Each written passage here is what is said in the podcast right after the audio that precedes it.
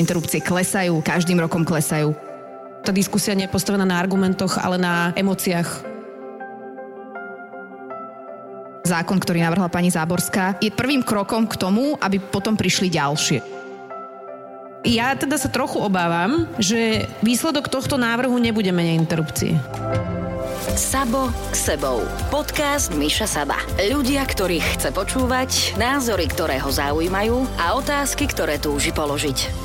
Na Slovensku podstupuje umelé prerušenie tehotenstva najmenej žien z okolitých krajín, s výnimkou Poľska, kde sú interrupcie v podstate zakázané. Zákon tam dovoluje ženám absolvovať ich iba v troch prípadoch. Ak otehotneli s násilnením alebo incestom, ak tehotenstvo ohrozuje ich život alebo zdravie, prípadne ak je plod poškodený. V ostatných prípadoch sú poľské ženy nútené podstupovať život ohrozujúce ilegálne potraty a ich počet neklesá. V čase, kedy idú do prvého čítania Národnej rady Slovenskej republiky hneď 4 návrhy zákonov o umelom prerušení tehotenstva, prichádza tento podcast. So Zuzanou Kovačič-Hanzelovou, s Veronikou Cifrovou Ostrihoňovou, s Bekou a s Fralou som sa počas mojej živej talkshow rozprával o ďalšej téme, ktorá rozdeľuje Slovensko. Ja som Mišo Sabo a vy vítajte pri počúvaní. V tejto epizóde budete počuť reprodukčné práva práva Sloveniek v roku 2020. Ja nepoznám nikoho, kto je za interrupcie, lebo ľudia sa tak bijú do pres, že ja som proti interrupciám. A hovorím, tak mi ukáž niekoho, kto je za, že kto je akože, je, je to super, čo urobím v piatok večer? Jednu si šupnem. S fantastickou štvorkou. Celosvetovo sa rieši ekonomika a u nás sa rozhodli, že toto je to najdôležitejšie, čo aktuálne potrebujeme riešiť. Sabo, sebou. Tomto zložení sme sa stretli po voľbách, kedy sme naše rozprávanie ukončili hodnotením toho, že ako tie voľby skončili. A zhodli sme sa na tom, že budeme vlastne celú tú situáciu s tou našou konzervatívnou vládou nejak pozorne sledovať. Veľmi uh, sme sa na pár sekúnd zasekli pri postave paniAny Záborskej napríklad, pri téme reprodukčných práv žien do budúcna. Medzičasom teda nastala zmena, pani Záborská ako keby teda otočila, povedala, že polský model na Slovensku nie je správnou cestou a namiesto reštrikcií a zakazovania interrupcií chce ženám podávať pomocnú ruku, nech to znamená čokoľvek. Citujem, polský zákon by mohol byť ideál, ale nie je to dobrý prostriedok, aby spoločnosť zmenila postoj k nenarodenému dieťaťu. Mne z toho vlastne vychádza, že ako keby naozaj, že chcela tie interrupcie sprísňovať, ale nemá na to podporu. A ona sama povedala, že to by musel parlament vyzerať ináč. Dodala, že 76 hlasov na presadenie zákazu interrupcií v parlamente nie je. Potom je tam ešte jedna postava, kolega pani Záborskej, pán Richard Vašečka, ktorý v minulom eh, volebnom období dvakrát teda navrhoval zákon, ktorý by teda znamenal zákaz potratov bez nejakých vážnych dôvodov. On aj po voľbách naznačil niekoľkokrát, že by teda interrupcie najradšej zakázal. Dievčatá, ako s odstupom 4 mesiacoch cítite túto tému? No, ja neviem, či sa niečo úplne pre mňa zmenilo v rámci týchto štyroch mesiacov. Keď sme sa rozprávali po voľbách deň, alebo čo to bolo možno 3 dní, e, tak sme hovorili, že necháme tomu čas a uvidíme, ale ja som zhruba predpokladala takýto vývoj, takže nie som z ničoho nejak vykolajená a mám pocit, že najmä ten zákon, ktorý teraz e, pôjde do prvého čítania, ktorý navrhla pani Záborská, je takým, že prvým krokom k tomu, aby potom prišli ďalšie. Že, že ja mám z toho taký vnútorný, úplne laický, uh, nezainteresovaný momentálne pocit. Takže ako, ja z toho samozrejme nadšená nie som, ale a o, o to viac, a to je dôležité, že si myslím, že to naozaj najviac ma na tej debate hnevá, že to je naozaj nie je problém dnešnej spoločnosti, že interrupcie klesajú, každým rokom klesajú. Ja nepoznám nikoho, kto je za interrupcie, lebo ľudia sa tak bijú do pres, že ja som proti interrupciám. A hovorím, tak mi ukáž niekoho, kto je za, že kto je akože, je to super, čo urobím v piatok večer? Jednu si šupnem. No tak ako ja takých ľudí nepoznám. To znamená, že to je diskusia, ktorá je taká umelá, zbytočná, veľmi polarizujúca, veľmi zlé rôzne stránky spoločnosti ukazuje a mrzí ma, že sa to stále aj dnes v roku 2020 takto vyťahuje, zneužíva a úplne zbytočne. Ja by som k tomu chcela len dodať, že teda celosvetovo sa rieši ekonomika a rôzne iné dôležité veci a u nás sa rozhodli, že toto je to najdôležitejšie, čo aktuálne potrebujeme riešiť, čo je absolútne fascinujúce. Ja by som ťa doplnila, že ono to je vždy jednoduchšie riešiť toto ako tie komplexné problémy. Ja teda sa nemôžem vyjadrovať e, názorovo vlastne k tejto téme, lebo Rozumieme. ja teda stále robím tie rozhovory aj so s Anou Záborskou, aj s Richardom Vašečkom. Ale ja musím povedať, že ja som očakávala, že sa pokúsia urobiť už polský model od začiatku, čiže... To, to neprekvapilo? Neprekvapilo, ale veď o tom sme sa rozprávali presne aj po tých voľbách uh, a je to legitimné, pretože to hovoria 20 rokov naozaj, čiže ono to nie je prekvapivé. Anna Záborská sa nezmenila po voľbách, ona 20 rokov hovorí to isté, čiže uh, ako, uh, ani neviem, že prečo by to niekoho vlastne, vlastne malo prekvapiť. Aby som bola zmierlivá a teda budem tu tá opozícia, aby sme tu neboli len tá feministická liberálna to by úderka. To povedal, že práve Kovačičová to bude. Presne.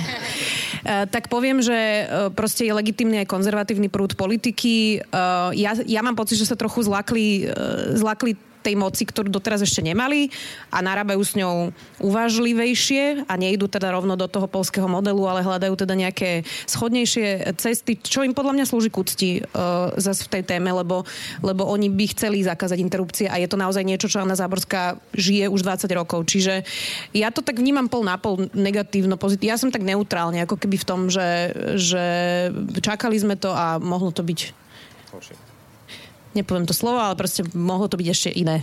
Tak, aby som to nehodnotila. Uh, ja s týmto asi všetkým súhlasím, čo sme sa teraz aj rozprávali. Jediné, čo mňa naozaj mrzí, na jednej strane som veľmi rada, že sa otvorila téma interrupcií, ale na druhej strane treba sa na to pozrieť e, komplexne, že čo chceme tým dosiahnuť.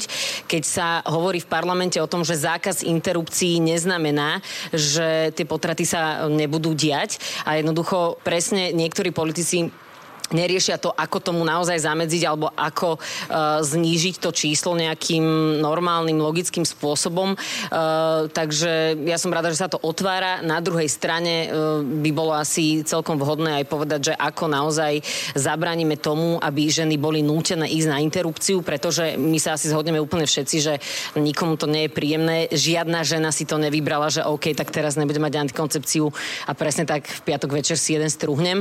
Takže je dobre sa o tom baviť, ale skôr uh, z toho uhla pohľadu, aby sme vedeli podporovať ženy, aby možno, že aj to materstvo vedeli zvládať aj z tých ekonomických uh, pohľadov a podobne. Takže... Inak mňa ešte napadá, že sedí tu e, Eva Petričková, neviem, kde tam sedí presne, uh, ktorá má teda autistickú poli a ja som mala na rozhovor Janu Žitňansku, ktorá je konzervatívna politička, aj hovorí, že je 20 rokov konzervatívna politička. Ona mi povedala veľmi peknú myšlienku, že keď sa teda bavíme o nenarodených deťoch, že ona by veľmi chcela vidieť aj diskusiu o narodených deťoch a o, o tom, že vlastne my tu naozaj dnes máme deti so zdravotným postihnutím postihnutím, ktoré sú na pokraji alebo v absolútnej chudobe, e, o ktoré sa štát nestará. My tu máme autistické deti alebo deti na vozíčkoch s rôznymi stupňami proste postihnutia, e, kde rodičia naozaj sú na to sami odkázaní, nemajú absolútne žiadnu podporu štátu. Ten opatrovateľský príspevok je proste úplná almužná e, živoria, proste sú to normálne, že celé rodiny, ktoré proste prepadajú celým tým sitom, čiže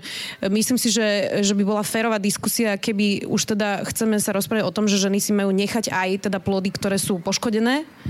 A, a to je tá diskusia, ktorú hovoria konzervatívci, tak sa musíme začať rozprávať o tom, že e, prečo nemáme e, pedagógov, ktorí proste vedia pomôcť takýmto deťom na školách, prečo nemáme e, asistentov, ktorí, mne mamička, ktorá mala dieťa s detskou obrnou na vozičku, hovorila, že jej dieťa sedí celý deň v škole proste pokakané, lebo nemá s ním kto ísť na záchod a je v plienkach proste e, 6 hodín akože zvykalmi a, a tam nie je človeka, ktorý by s tým dieťaťom išiel na záchod, hej. Čiže to sú proste praktické veci, ktoré proste, že keď aj matka už sa teda rozhodne a povedia jej teraz podľa toho nového zákonu, že dostane štvornásobný príspevok, no tak ja neviem, Evin to vydrží na dva mesiace?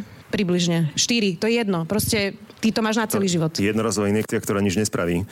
Prezidentka Čaputová otvorene povedala, že nepovažuje za šťastné, keď sa citlivé témy otvárajú z pozície mm, moci a ono mám taký pocit, že interrupcie, že to je téma, ktorá je na stole vždy v eh, totalitných režimoch. Že to ako keby to bol lakmusový papierik demokracie. Že naozaj sme krajina, ktorá má problém s demokraciou, keď toto je vlastne odzrkadlením stavu spoločnosti? Toto sa priznám, že mi asi ešte nenapadlo takýto rozmer tejto diskusie. Neviem, že či vám hej, ale ja mám pocit, že my sme stále demokracia, akože naozaj tie zákony musia prejsť parlamentom, máme prezidentku. Ja nemám pocit, že rozprávať sa o interrupciách znamená, že tu teraz uh, máme totalitu. Svojím spôsobom je dobré, že sa o tom rozprávame, aspoň si vyčistíme stôl a povieme si prosto argumenty. Mne trošku vadí, že tá diskusia nie je postavená na argumentoch, ale na emóciách. Mm. To je to, čo mi prekáža, lebo ako Veronika povedala, tak tie potraty naozaj, že ich počet klesá nie je to naozaj akutný problém. Keby nám to číslo horelo, tak tomu rozumiem, že sa tu rozprávame o tom, ale... Veď o tom hovoríme, že ja si dokonca myslím, že ja by som to neťahala do tej debaty, či sme demokratická a tak. Ako, ja si myslím, že táto debata je legitímna, pretože presne ako Zuzka hovorila, môžu byť ľudia s takým názorom, konzervatívny prúd je úplne uh, rešpektovaný a normálny, aj to v poriadku, len, len uh, v tej diskusii sa strácajú fakty. Nie dosť sa upozorňuje na to, že naozaj my tu s týmto problém nemáme. My máme problém s tým, čo sme hovorili pred chvíľou, že sa staráme o to, že ako ktoré dieťa sa narodí a tie nenarodené a potom sa to dieťa narodí. Zoberme si už úplne od začiatku náš stav našich pôrodníc na Slovensku. Možno tam by som sa viac zamyslela nad tým, že možno tam by sme sa mohli viac povenovať, alebo tomu, že sme jedna z mála krajín Európskej únie, ktorá nemá hradenú antikoncepciu z verejného zdravotného poistenia. Tam by som sa zamyslela. To sú podľa mňa kroky, ktoré by niekam tú krajinu posúvali, podľa môjho názoru. A nebolo by to len také mútenie vody o tom, že kto má hlasnejší hlas, väčšie sociálne siete alebo väčší priestor v, v televízii alebo v nejakej debate, aby nás presvedčilo o svojej pravde. Lebo ja dokonca by som povedala, že tu ani, ja ani tam nevnímam akože, že toto je správne. Správne je, keď sa narodí dieťa, ktoré je chcené a o ktoré sa bude mať kto postarať. A je milované. A je milované. A teraz, keď nejaká z týchto ingrediencií v tej rovnici chýba, tak je to problém.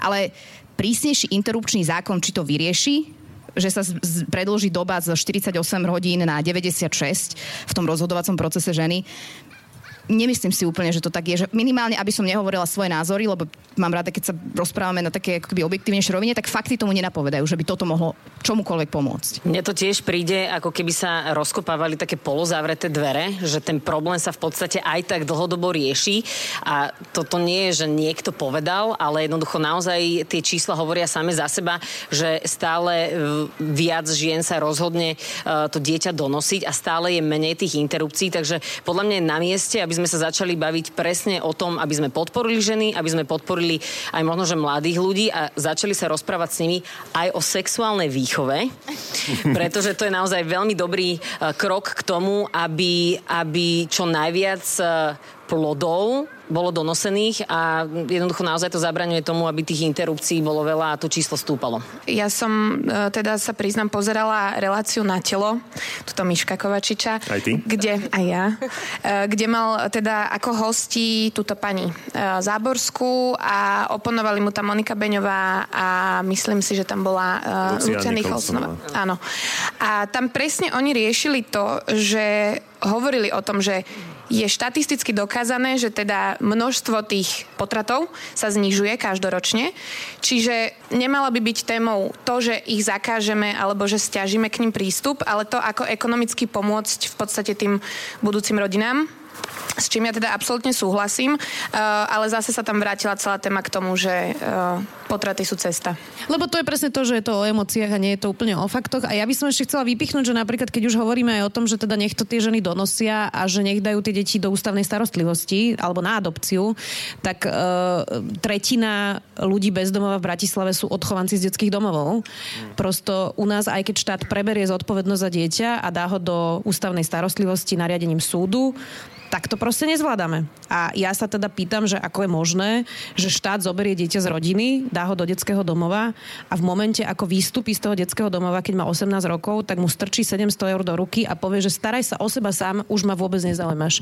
A tie decka končia proste na ulici. Naozaj tretinu z tých ľudí, ktorých stretávate v Bratislave, sú odchovanci detských domovov, ktorí nemali šancu prosto na lepší život. A keď sa rozprávame o tom, že majú ženy donosiť proste dieťa a dať ho na adopciu, tak sa poďme rozprávať o tom, ako vyzerá ústavná starostlivosť a ako im vieme pomôcť prosto. Ale toto je presne ten rozmer. Pomôžme ľuďom, ktorým sa narodí dieťa zdravotne znevýhodnené, že dáme im jednorazový príspevok a choď a rieši svoje, hej, že toto nie je cesta. Ďalšia vec, o ktorej sa teda málo hovorí, je, že ono je to síce fajn, že žena by to dieťa aj donosila a dala by ho teda do uh, nejakej starostlivosti rodine, ktorá, dajme tomu, nemôže mať deti. Na druhej strane, ja si neviem predstaviť, ako spoločnosť uh, pomerne konzervatívna, by vedela prijať ženu naspäť, že videli ju, ja neviem, 9 mesiacov chodí s bruchom, zrazu by prišla domov a dieťa tam nie je my momentálne sme v Bratislave, na západnom Slovensku. To, čo riešime my, e, je niekedy trošku liberálnejšie, aj tie naše názory sú trošku liberálnejšie, ako to má väčšina Slovenska. Ja si to fakt neviem predstaviť, že na strednom alebo východnom Slovensku v nejakej dedinke, e, kde jednoducho ľudia žijú tým presne tradičným spôsobom života, by žena si mohla dovoliť donosiť dieťa a potom ho dať e, do nejakej starostlivosti. Pretože by bola absolútne hneď, hneď by bola demonizovaná, bola by to krkačia mama, v živote by sa s nikým ani neporozprávala a jednoducho bola by naozaj vyčlenená na okraj spoločnosti. Takže to je tiež druhá vec, že keď už chceme, aby ženy donosili deti a potom ich teda dali e, do nejakej starostlivosti, tak treba sa baviť o tom, že ako to vyriešiť, aby tá žena nemala naozaj tým pokazený celý život. A potom je tam ešte ten rozmer toho, že pre mňa ako už matku e, je táto debata teraz zase o niekde viac posunutá a a ja neviem úplne sa ako keby stotožniť s tým, že by som niekomu nakázala, že ty buď 9 mesiacov plus minus tehotná a potom to dieťa poroď, čo teda tiež nie úplne vždy prechádzka rúžovou záhradou a hormóny a neviem čo, a potom teda to dieťa daj preč. Že ja si myslím, že to je tak tak strašne intimné osobné rozhodnutie, že už ako matka, ja, si, ja, ja by som si to nikdy netrúfla niekomu diktovať. Lebo ja si myslím, že 90% žien, ale to je môj odhad, neviem, um, tie deti, ak si ich dá zobrať, tak na to majú dôvod, ktorý je ekonomický, ktorý je vzťahový, sociálny. Jednoducho vidno to na tých číslach, že to tie ženy proste nerobia, pretože sa niekde prespali. A mne prekáža v tejto debate ten rozmer a teraz som o tom aj písala na Instagram, lebo som, to, som si prečítala pod jedným môjim známym uh, na Facebooku debatu o, o interrupciách a kde môj druhý známy napísal, že tak chceme akože tu niečo riešiť, keď my vlastne akceptujeme, že ženy sú, majú nezáväzný sex hore-dole a potom nechcú príjmať nových členov planéty. A s kým ho majú? No, a tak to je presne, že s kým majú. Tak asi ho majú samé, teda je to problém tých žien, že sa šúchajú niekde, neviem. Hej. To je jedna vec. A to, akože, ja som si to prečítala a ja som chvíľu rozmýšľala nad tým, že sa idem do toho zapojiť, ale ja už považujem facebookové debaty za veľmi neproduktívne. To bola osudová chyba, že si išla na Facebook. No, ja už tam nechodím veľmi, takže toto ma... A zarazilo ma, že to sú ľudia, ktorí sú moji dobrí známi. Hej, že rodinný známy, jednoducho mladý človek, to je mladý chalan. A našťastie to tam mu začal niekto vysvetľovať, že ako môžeš tak zjednodušiť ten argument na to, že žena je vza- a už vidíš, a už kádrujeme, je to problém ženy, lebo ona sa sama niekde nezáväzne angažovala. A ešte sme akože ochotní povedať, že tak ako vlastne ona to je trest. To aký dáva nejaký obraz o tom, ako my vnímame jeden druhého na Slovensku. A hovorím, teraz sa to týka liberálnej Bratislavy, mojej bubliny, mne to je proste strašne čudné. Ja som z toho skôr vždy smutná ako nejaká, že by som sa chcela hádať. Mne tak najviac na tom celom prekáža takéto čierno-biele uh, videnie toho sveta, že je to, je to dobré, je to zlé a že nie je nič medzi tým. A že to naráža často na otázku, že čo je ešte morálne, čo je etické. Pritom akože základný kódex nie, že, že etika je všeobecne akceptovaná nejaký, nejaký štandard, morálka je vlastné presvedčenie. A teda, že ideme až do takýchto extrémov, že častujeme ženy tým, že ty, ty si nemorálna žena, lebo a pritom sa nepýtame na ten príbeh za tým, že tá backstory tam jednoducho nie je. Inak vieš čo, e, z hodou okolností najlepší rozhovor, ktorý som ja k tomuto čítala, bol na konzervatívnom portáli Postoj. Boli na to, za to nominovaní aj na novinárskú cenu, bolo to asi 3 alebo 4 roky dozadu. A spravili rozhovor s uh, matkou, ktorá bola veľmi silno veriaca a narodilo sa jej dieť, dieťatko, ktoré zomrelo krátko po pôrode a už v vlastne tých prvých mesiacoch bolo jasné, že je teda poškodený ten plod a že má vážne vývojové vady a že teda keď keď sa narodí, tak zomrie. A v tom rozhovore ona popisovala, že ako vyzeral vlastne ten proces, že jej nikto nepomohol. Že ona vlastne hovorila, že ona napríklad nechcela interrupciu a lekár jej povedal, že teda máte možnosť ísť na interrupciu alebo nie, hej, ale že vlastne ten lekársky systém ju tlačil k tomu, že asi teda je lepšie ísť na interrupciu a tak sa utiekala teda k tej cirkvi a ona vlastne popísala, že, že bola za niekoľkými kňazmi, s ktorými mala že veľmi dobrý vzťah, bola proste naozaj silno veriaca, patrila do tej komunity a že všetci prišli za ňou a povedali jej, že budeme sa za teba modliť. Mm-hmm. A ona popisovala v tom rozhovore, že mne je to úplne jedno, že niekto sa za mňa modlí, lebo mne nikto nepomohol v tej situácii, že ona proste potrebovala pomoc, že by jej povedal niekto, že môžeš mi zavolať v noci, ráno, keď budeš mať pochybnosti, proste porozprávame sa, že ona naozaj potrebovala niekoho, kto by ju sprevádzal proste týmito problémami a v tom rozhovore rozhovore popísala pre postoj, že vlastne zostala na to úplne sama, Nakoniec sa rozhodla to dieťa donosiť, porodiť, to dieťatko zomrelo, popisovala, že teda je rada, že sa tak rozhodla, však je to každého rozhodnutie samozrejme, ale ten proces, ktorý popisovala, vlastne popiera to, čo hovoria tí konzervatívci, lebo my dneska naozaj nemáme sieť, ktorá tým ženám pomôže. A treba sa pozrieť teda do vlastných radov, že keď teda chcem nariadiť ženám, že nemôže ísť na interrupciu, tak kde je ten podporný systém? Kde je tá sieť, o ktorej hovoríme? Keď vlastný konzervatívny postoj, ktorý naozaj často akože uh, skôr teda je za zákaz interrupcií, ako by bol teda proti, ukáže presne na tom rozhovore a bola to fakt skvelý rozhovor, že to proste vôbec nefunguje. A pritom sa oháňame tým, že ideme ženám pomáhať. To je ten paradox. Aby sme teda išli do um, toho, čo je na stole, Okrem toho, že sú na stole teda štyri novely, zatiaľ tri, ale očakáva sa štvrtá novela zákona o interrupcii. Tá základná novela, o ktorej teda rozprávame z Olano od pani Záborskej, tá by mala predložiť lehotu na premyslenie si interrupcie pre ženu zo 48 na 96 hodín. Zvýšiť by sa mal tiež príspevok po narodení dieťaťa so zdravotným postihnutím.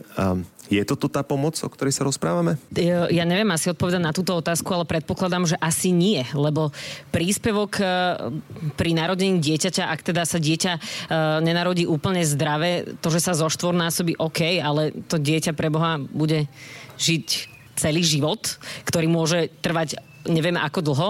A jednoducho, keď chceme naozaj niekomu pomôcť, tak poďme teda pomáhať ženám tak, že keď už im aj, ich aj donútim teda ponosiť, e, donosiť to dieťa, čo je naozaj podľa mňa absolútne absurdné v roku 2020, tak e, poďme sa teda postarať o ich životy tak, aby oni boli naozaj spokojné. Pretože mnohé ženy idú na interrupciu presne aj z toho dôvodu, že oni nemajú žiadne zázemie, ani nemajú žiadne ekonomické zázemie na to, aby to vedeli zvládnuť. Pretože sú ľudia, ktorí povedia, že ale tak to dieťa to nestojí veľa, kúpiš plienky, kúpiš toto, OK, ale uh, Veronika každý sa smeje. Má, Veronika sa smeje, ale e, každý má absolútne iný životný štandard a teda e, pomôcť e, matke ktorú donútime, aby to dieťa donosila, s tým, že dáme na začiatku nejaké peniaze navyše, prepačte, stále sú to nejaké drobné, tak to mi nepríde ako naozaj riešenie problému, skôr mi príde ako riešenie problému tie ženy naozaj systematicky podporovať tak, aby tie ženy naozaj nemuseli byť v situácii, aby sa museli rozhodnúť pre interrupciu.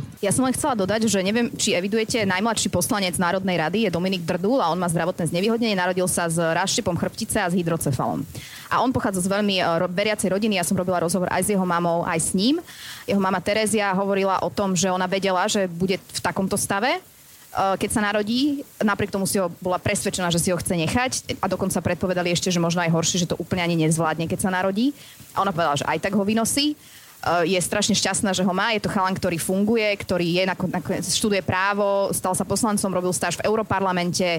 Jednoducho má za sebou veľa a teraz potreboval operáciu kvôli ráštepu, nebudem to konkretizovať, ale jednoducho potreboval zákrok, aby mohol fungovať a tak dlho čakal na schválenie poisťovňou, že už mu povedal lekár, že no tak buď si to zaplatíte a spravíme to teraz, alebo to už nebude mať zmysel. Tak Dominik si musel urobiť zbierku verejnú, zomri to zozdielalo, tak sa Dominikovi vyzbierali Slováci ľudia na to, aby mohol tú operáciu absolvovať, lebo my máme tak zle nastavený zdravotný systém, že to schválovací proces poisťovne na túto inak indikovanú operáciu, ktorá by musela byť vykonaná v zahraničí a aj bola nakoniec v Belgicku, tak sa musia vyzbierať ľudia. Ja neviem, tak bavíme sa, že poďme ľuďom pomáhať a neviem čo. A tu máš úplne krásny príklad ženy, ktorá urobila všetko podľa mňa tak, ako by tí konzervatívni ľudia povedali, že to máš. Sta- nechala si ho, starala sa o ňo, vypiplala ho, chalan je šikovný, a chalan má 20 rokov, potrebuje operáciu a nakoniec mu ju zaplatia ľudia. A zomri, ju zazdiela, tak sa tam nájdu. Vieš, Takže ja som taká, že ťažko v tomto hľadám logiku, keď sa vrátim k tomu tvojmu návrhu, že zo štvornásobíme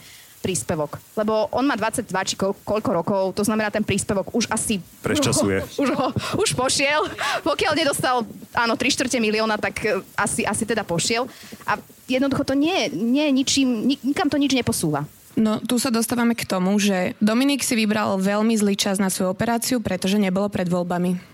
Inak myslím, že bolo pred voľbami dokonca. Takže, myslím si, že dokonca takže bolo pred voľbami. Selektívne, selektívne sa vybralo, že sa pomôže iba niektorým, ja, aby sa to... voľbami bola iná lepšia téma, tam, tam boli media. malé deti. Ja, ja, ja akože len doplním, že aby sme nehovorili, že tá poisťovňa, ona, ona by mu ju v nejakom bode zaplatila, hej, lebo on ju naozaj potreboval, bola indikovaná. Ale že tie naše procesy sú tak skosnatelo, byrokraticky a hlúpo nastavené, že on už nemohol čakať. On by bol dostal zaplatenú, len ju nedostal zaplatenú včas. No a navyše, že ja teda sa trochu obávam, že výsledok tohto návrhu nebude menej interrupcií. Lebo ja si myslím, že žena, ktorá ide na interrupciu, nepotrebuje ďalších 96 hodín, lebo predpokladám, že už strávila 4 týždne tým, že premyšľala nad tým, že čo bude robiť. To nie je ľahké rozhodnutie a jak ženy, ktoré poznám a boli na interrupcii, tak všetky hovoria, že si to pamätajú do konca života a že to bolo vážne rozhodnutie. Ja si nemyslím, že to je ľahko vážne, keď žena už sa rozhodne ísť na interrupciu, čiže tých 96 hodín, neviem, či teda bude mať taký efekt a že trošku sa obávam, že budú stále klesať tie interrupcie, lebo stále klesajú, ale nemám pocit, že to bude vďaka tomuto zákonu. No keď si to rozoberieme na drobné, tak 96 hodín to, je, to sú 4 dní.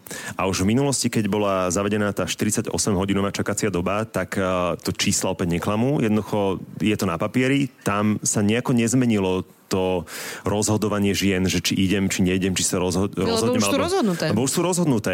A teraz mi povedzte, že 96 hodín čakať, že nie je to trošku psychoteror?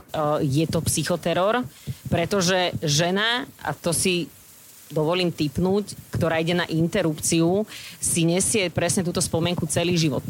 To nie je vec, že OK, teraz na to zabudnem, jak, ja neviem, že mi robili septoplastiku, alebo že jednoducho je to vec, ktorá... Septoplastika je uh, naprávanie nosa. Hej. Ďakujeme, nevšimli sme si.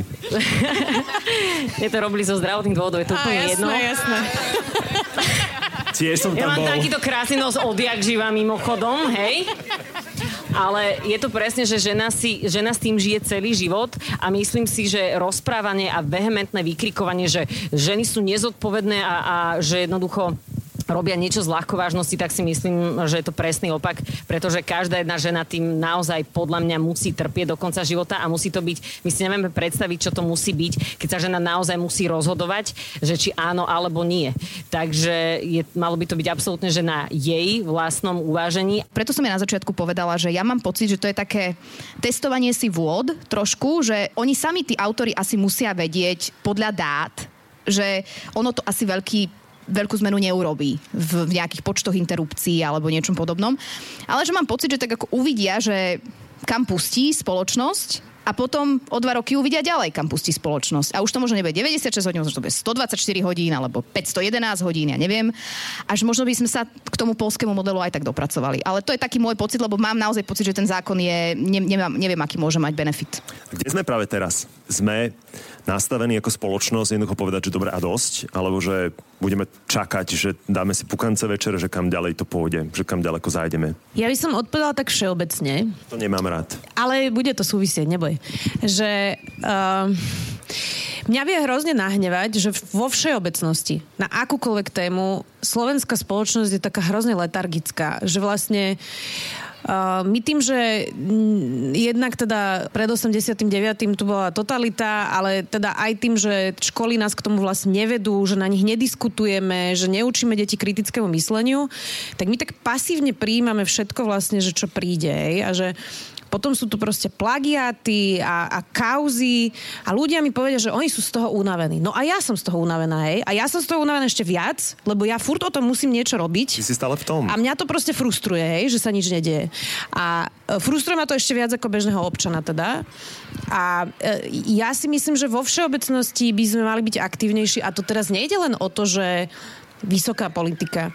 Ale ja mám susedov, ktorých proste nezaujíma, čo sa deje okolo ich domu. Hej? Že ich nezaujíma, že okolo smetiaku je bordel. Ich proste nezaujíma, že či je pokosená tráva pred domom. Hej? A že to proste celé ako keby súvisí, že vlastne ja ti neviem povedať, v akom sme stave, lebo Slováci sú väčšinou ticho. A predpokladám, že veľa z nich sú aj nahnevaní na kopec veci. Ale tak vydržíme, vieš. A toto ma hrozne hnevá, lebo ja som napríklad teda išla na diskusiu, ktorú som moderovala o, o teda zdravotne znevýhodnených deťoch a ja som sa na to pripravovala a som si teda hovorila, že wow, ty kokos, že to sú veci, ktoré v živote som o tom nepočula.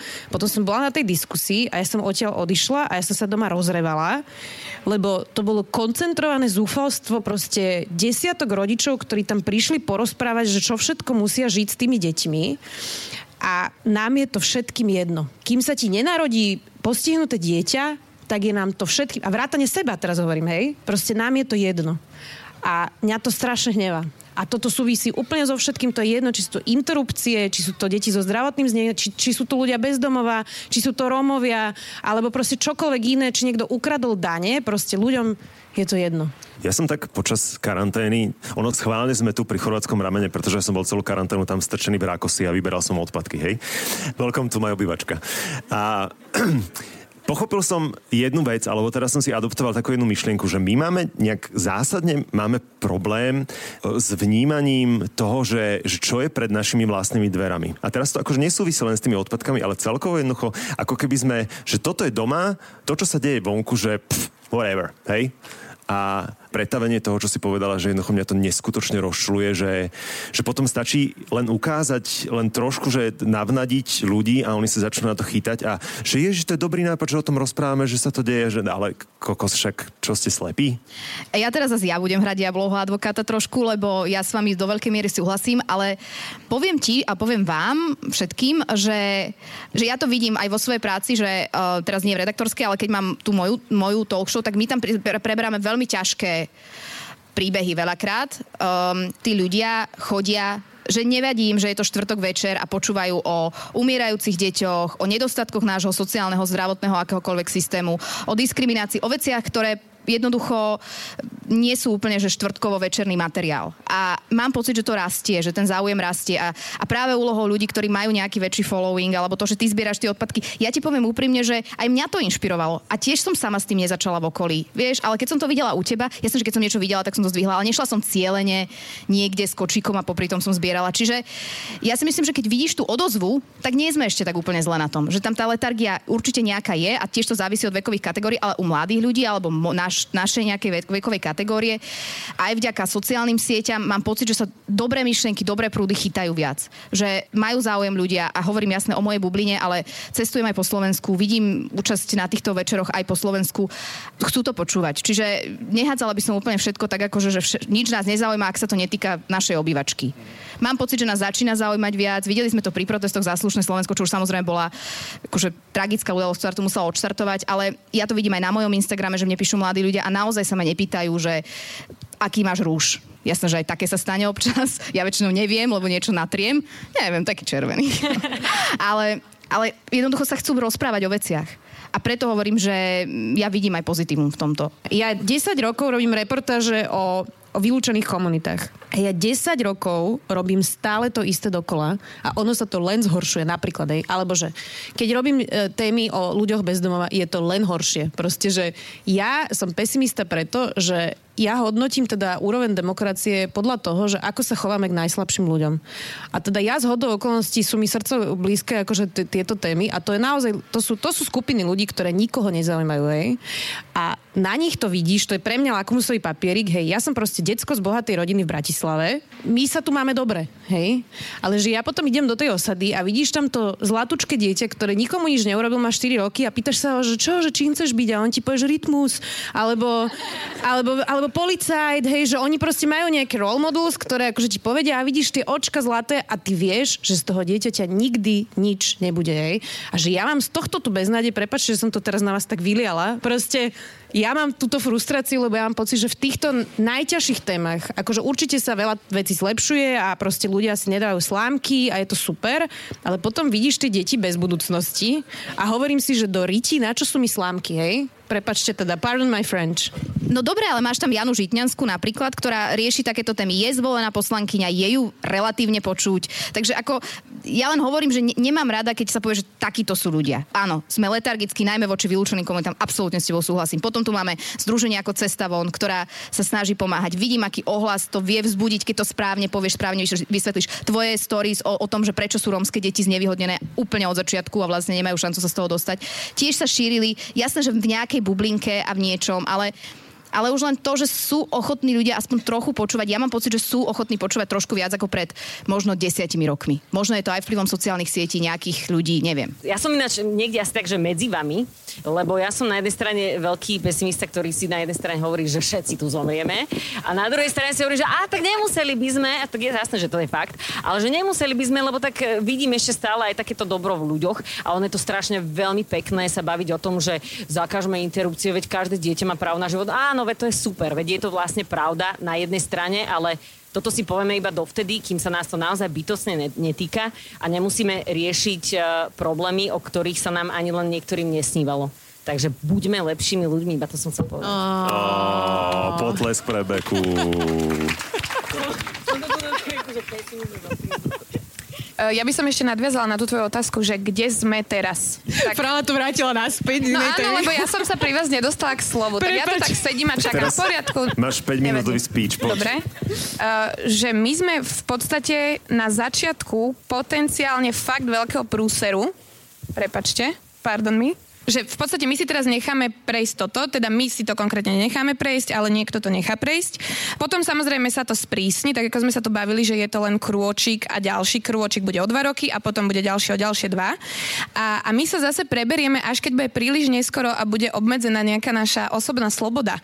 Až keď bude fakt sa nás to, presne ak ste povedali, bytostne týkať, že ja napríklad budem v situácii, kedy by som na ten potrat potrebovala ísť a nebudem môcť, tak vtedy ma to začne srať. Nehovorím, že ma to teraz nesere, celá táto situácia, ale že toto je presne to, že my sme sa zobudili, eh, či už sa bavíme teraz o politickej situácii, až keď už nám horelo za prdelou, keď to takto mám povedať, a už keď bolo, že najhoršie a už to len takto všetko išlo von. A vtedy sme sa zaktivizovali a vtedy sme boli všetci, že ideme do ulic, super, cením ale samozrejme zase nám to trvalo a muselo sa niečo stať, čo nás proste akože vyburcovalo. Čiže nie sme teraz takí, že ideme už vopred zabrániť nejakým tým dôsledkom toho, čo, čo by sa mohlo stať. Čo akože, neviem, čo s tým. Keď si povedala, že interrupciu, ty by si, keď by si potrebovala potenciálne sa k nej nedostaneš. Ono zase aj tento zákon ohrozuje, keď sa teraz trošku tebe nahrám, takú tú sociálne menej silnú skupinu, pretože ty sa k tej interrupcii dostaneš, lebo si sadneš do auta, alebo na vlak, alebo na kolobežku a pôjdeš do Heimburgu. Na kolobežku najlepšie, alebo na bicykel. A Eko potrat. Eko.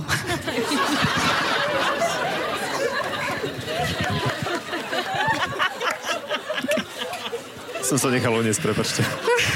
Pre tých, ktorí si zaplatili za... Tu mač, ale ak ste si zaplatili, no vidíte, tak to, má, to, má, to máte za tých, neviem, 10 eur. Zadefinovali sme nový pojem. Nepocíkaj sa. Ale to som chcela povedať, že aby sme zase, akože je to vážna téma, že ty by si na tú interrupciu mohla ísť, lebo máš ten priestor sadnúť do auta a ísť do Heimburgu, dajme tomu. Ale žena, ktorá je sociálne slabšia, tak tá nebude môcť ísť, alebo žije v regióne, kde to nie je tak blízko, ale do Polska asi pôjde ťažko, keďže tam je to úplne inak.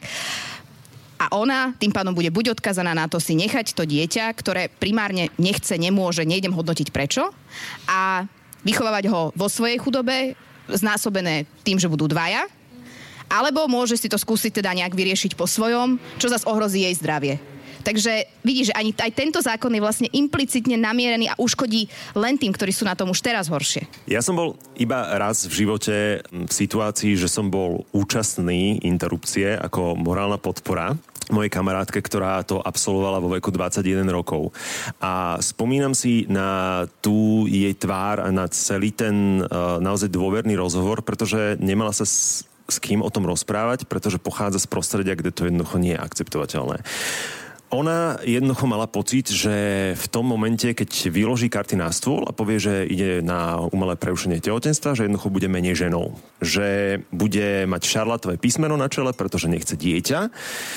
Absolvovali sme to a nikto nič nevedel a naozaj ona bola v tom momente presvedčená, že jednoducho, keby sa to stalo, keby to donosila, to dieťa, keby sa narodilo, takže bola by hroznou matkou. Ona jednoducho bola o tom skalopevne presvedčená. Nebolo to o tom, že teda, že som v sociálnej situácii, kedy potrebujem to vyriešiť, lebo nemám to dieťa ako uživiť. Ona bola presvedčená o tom, že bude hrozná mama. Dnes je to moja rovesnička, má tri krásne deti a tá etapa je jednoducho zabudnutá. A tu opäť vraciam k tomu, že ten príbeh toho celého rozhovoru dnešného je, že je to dobro versus zlo a nie nič medzi tým.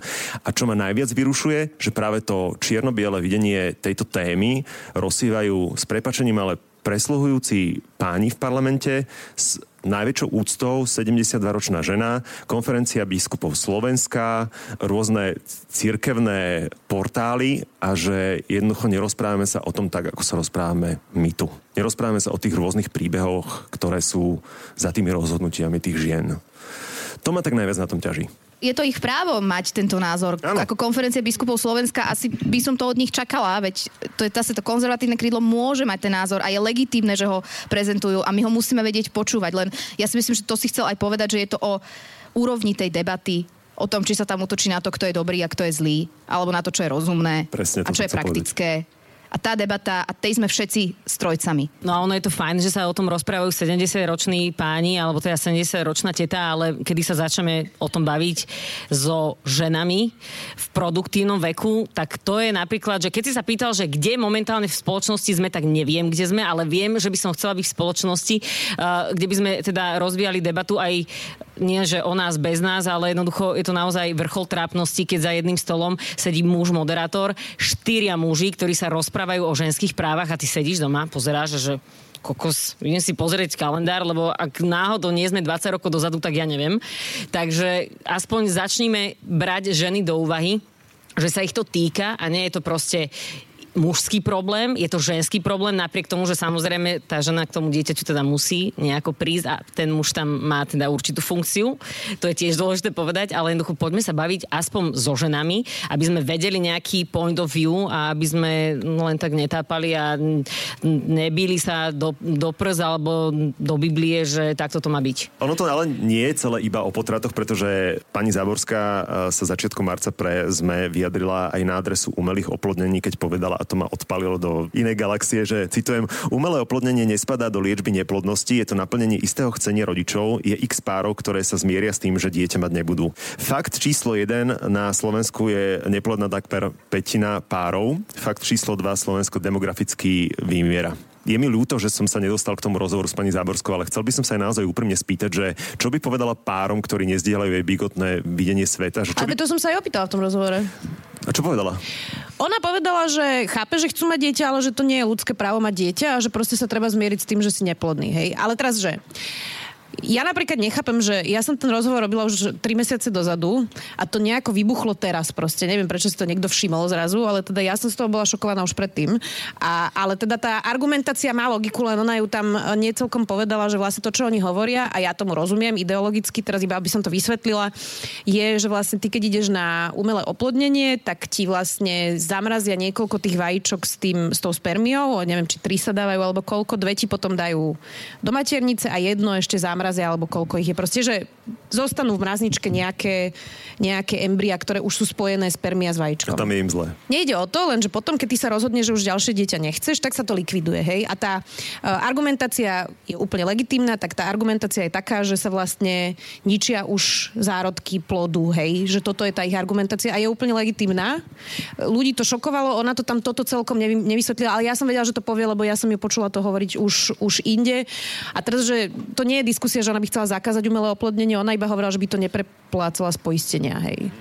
Čo je proste politicky legitímna požiadavka a teraz sa o tom akože poďme baviť. Ja to teda nehodnotím, ja len ti vysvetľujem, že aká je tá logika konzervatívcov za tým umelým oplodnením. Nebudeme čeliť, ale čoraz viacej tej situácii, že jednoducho viacej párov bude dotlačených e, do toho, že bude musieť podstupovať umelé oplodnenie, že budeme sa musieť ďalej o tom viacej konštruktívne Ja teda rozprávať. úplne sa ne, neviem, neviem čísla, ale fakt je, že tak asi aj demografická krivka nejde úplne tým pozitívnym smerom a to tá neplodnosť alebo proste problém otehotnieť rastie, čiže asi to umelé oplodnenie má, má nejaké miesto, neviem, ne- neviem sa k tomu úplne, nemám fakty, čiže nechcem sa ani o tom rozprávať. Len som sa chcela spýtať, že keď teda táto argumentácia je, čomu rozumiem, že ostávajú zamrazené tie, že moja otázka by bola, že koľko takýchto vajíčok niekde zostane zamrazených, už spojených so spermiou, hej, že sa nevyužijú, že to sú tri, hej, a oni zo- zoberú jeden.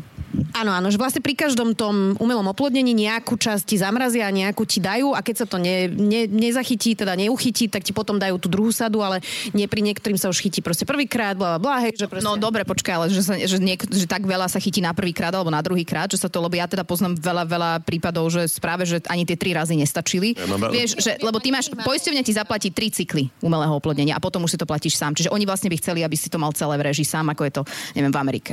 Ale teda ja musím povedať, že v tej relácii do kríža, e, kde už potom na druhý pokus pozvali aj ženy, tak uh, Olga, Olga Prietruchová tam povedala veľmi zaujímavú dilemu, že keby horela nemocnica, a v jednej miestnosti máš 6 novonarodených detí a v druhej máš 300 zmrazených e, embryí. Koho zachrániš? Koho zachrániš. A to je hrozne zaujímavá diskusia. Ja na to nemám teda akože e, že, že jasnú odpoveď, ale bola to zaujímavá di- dilema, ktorú vlastne postavila Olga Pietruchová v rámci tej debaty, lebo, lebo proste pri tej logike, ktorá je, že už to je teda dieťa, čo pri tých interrupciách je tá diskusia, tak v podstate by si mal zachrániť tých 300 zmrazených a nie tých 6 živých, ale zároveň ty zachrániš prirodzene tých 6 živých, hej, že, že je to dobre postavená otázka, ako keby, že to tam zaznelo v tej diskusii, inak kto chcete si to pozrite, lebo bolo to Bolo naozaj skvelé. zaujímavé. Dobre si mi nahrala, pretože z okolností na túto diskusiu potom uh, legendárny Oliver Andraši napísal krásny status a ja Uú, už sme v tomto oddelení. a z toho celého mi vzýšla otázka, na ktorú ja napríklad nemám odpoveď. A tiež som teda, akože považujem sa a titulujem sa za feministu. Čo je feminizmus? Kde sa to začína a kde vlastne je tá hranica toho, že čo už je a čo ešte nie je feminizmus? Feminizmus je predsa rakovina. Uh, mňa veľmi potešilo, že som si dala do YouTube slovo feminizmus. Chcela som vidieť teda výsledky, čo sa ukáže slovenskému národu, keď si zadá do YouTube. Lívia je prvé video, feminizmus je Moja. rakovina, druhé bolo Lívia a potraty. Toto bolo pod slovom feminizmus, akože prvé dva výsledky, ktoré mi vyhodilo opakovane, skúšala som to z iného počítača, či to nie je mnou. Vyskúšajte, prosím vás, vyskúšajte, dajte, dajte nám vedieť. Lebo veľa pozeráš Prosím? Liviu, tak Áno, áno, asi, A ja, pravdepodobne. pohode. A, a potom ešte je tu teda tá druhá cesta, kedy ten feminizmus je považovaný za nejaké strašné peklo, že my teda ideme ženy bojovať proti mužom a ideme akože absolútna nadvláda žien na celej planete a vlastne my tých mužov nepotrebujeme a nechceme a my teraz budeme tu všetko riadiť. Sa oplodňovať samé. A, áno, presne tak. Keď nám chalani, naši rovesníci nadávajú, že a ty si taká feministka, to je nejaká úražka? Že, že som feministka, že ja som. Ja to nosím napísané na tričku, že som. Uh, len sa to nestretáva s pochopením, že čo sa za tým pojmom ako keby skrýva. Takže ja je to chcem vedieť, že čo to je, že ako to definujeme. rovnoprávnosť žien a mužov vo všetkom, čo si vieme predstaviť. A teraz akože mňa úplne fascinujú také reči, že mhm, tak si nos sama skriňu. To ja milujem. Toto je taký argument, alebo že mhm, tak my vám nemusíme otvárať dvere. Toto je, že absolútne moje, že faves, to sú moje obľúbené em, reči. Mňa na, na jednej strane naozaj veľmi mrzí, že zo slova feminista, alebo feministka, alebo feminizmus celkovo sa urobila nejaká divná nadávka a keď to poviete niekomu, kto nie je úplne, že prítomný, by som povedala, takéto slovo, v realite, tak si predstaví proste kričiacu ženu, ktorá chodí po ulici s holými p- prsami, ktorá má napísané, že som štetka, lebo takto niekde videli v zahraničí a takéto protesty niekde boli a ľudia si predstavujú, že aha, tak toto sú feministky, to sú tie šialené ženy, čo chodia nahé po uliciach a ktoré vykrikujú blbosti a sú to no. mužatky a väčšinou sú určite lesbičky a podobné veci, čo A znamená majú neoholené nohy. a majú neoholené nohy a nepoznajú žiletky a podobné veci, takže toto ma naozaj mrzí. Na druhej strane sa veľmi teším, lebo mám taký pocit, neviem, či správny, dúfam, že hej, že začíname to trošku viacej riešiť a začíname vysvetľovať, aj keď teda niektorým to nevysvetlíš nikdy a je to náťažko sa púšťať s niektorými ľuďmi do diskusie, ale mám pocit, že sme na dobrej ceste, aby sme začali presne sa rozprávať o tom, že feminizmus nie je nadvláda žien, alebo teda vykorisťovanie mužov, ale je to naozaj iba o tom, že buďme si rovní a jednoducho správame sa k sebe ako k rovnocenným e, partnerom alebo, alebo ľuďom. Takže dúfam, že sme na dobrej ceste. Mne sa strašne páčil názor, ktorý som, alebo teda názor, neviem, či som ho počula, čítala, že aj každý správny super muž by mal byť feminista a to je podľa mňa, že úplne, úplne top a veľmi, veľmi sympatizujem s mužmi, ktorí toto zastávajú a šíria to do sveta.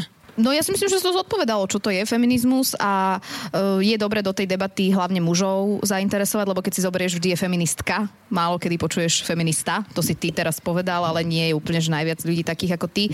Nerobiť z toho ženskú tému, lebo to, ako sa má 51% populácie, nie je téma jedných alebo druhých, to je téma všetkých. Takže nerozumiem úplne tej polarizácii a ja si aj hovorím, že možno to je fakt, že to je, feminizmus by potreboval rebranding. Nie, ty si z marketingu, vieš, že... Alebo lepšieho PR inak- manažera. Ja neviem, on už je podľa mňa tak zlý, že to už je, že ťažko sa z toho vybojuješ, vieš, že, že možno to len nejak niečím iným nazvať a, a jednoducho sa o tom baviť, od, od toho, že baviť sa s dievčatami o tom, s chlapcami o tom, že to nie je, že tak vynies klavír do 5. poschodia. Toto mne hovoria ľudia, keď, e, alebo píšu. A ja poviem, že ukážte mi chlapa, ktorý sám vyniesie klavír do 5. poschodia. Vždy je tam žena, Zavolám mu. ktorá naviguje. Vieš, že, že že podľa mňa aj už to slovo je tak sprofanované mm, zle aj takými videami, kde palia podprsenky s pazuchami neoholenými ženy, čo je úplne legitímne, nemusí sa každý holiť, to mne je úplne jedno, ale ja niekedy už sa tomu slovu vyhýbam a skôr hovorím o tej podstate, ako fyzicky používam to slovo. súhlasím s tebou, ale že trochu by, mám pocit, že je to také um, teraz zmetočné vlastne pre, pre tých mužov, ktorí presne hovorili, že, že teda feministka je tá mužatka, krátkovlasa, lesba, pazucha, áno, všetko toto, čo ste povedali. Takže mne sa napríklad často stáva, vždy ma to rozosmeje, že pri tých diskusiách o feminizme mi niekto vždy vlastne napíše, že no kúknite na ňu mužatku, hej. A teraz ja si myslím, že teda všeličo, Zapadáš, zapadáš. všeličo sa mi dá akože vytknúť, ale aj priradiť k môjmu, k môjmu ja. Ale teda naozaj si myslím, že mužatka a to teraz, to je jedno, že pro, proste myslím si, že to naozaj nesedí a že to je presne to, že my sme teraz nová generácia mladých žien, ktoré sa začali napríklad ozývať proti sexuálnemu obťažovaniu a že vlastne zrazu je to strašný uh, mindfuck pre ľudí, že to nie sú tie, ako Maroš Kramar povedal, škaredé ohrnuté ženy. Lebo to vôbec nie je proste pravda, hej, že zrazu máš plejádu proste úspešných, krásnych báb, ktoré sa postavia a povedia, že lezie mi to na nervy a nechcem žiť v takejto spoločnosti. A jediné, čo ti tí ľudia vedia napísať, že no hen, mužatka. A to vôbec proste nesedí. Čiže ja si myslím, že my to už rebrandujeme, len to bude proste chvíľu trvať. Sabo sebou. A vy nám s tým môžete pomôcť. Na sociálnych sieťach aj na Facebooku, aj na Instagrame ma nájdete ako MXSABO. Teším sa na vašu spätnú väzbu a budem vďačný za každé jedno zdieľanie tejto debaty. Ja som Mišo Sabo a vy ste dopočúvali ďalšiu časť môjho podcastu. Bude mi cťou, ak sa prihlásite na jeho odberce z digitálnej platformy Spotify, Google alebo Apple Podcast, aby vám neušli ani ďalšie vydania, ktoré mimochodom vychádzajú v stredu na poludnie. V nasledujúcej epizóde budete počuť. Krútá tvár módneho priemyslu, Čo veľa ľudí nevie, luxusné kabelky sa pália, aby nešli do nejakého výpredaju. a pravdy, ktoré možno nechcete, ale potrebujete počuť. To tričko sa namáča do rôznych vecí, napríklad aby sa menej krčilo, tak sa namočí do formaldehydu. Sabo sebou.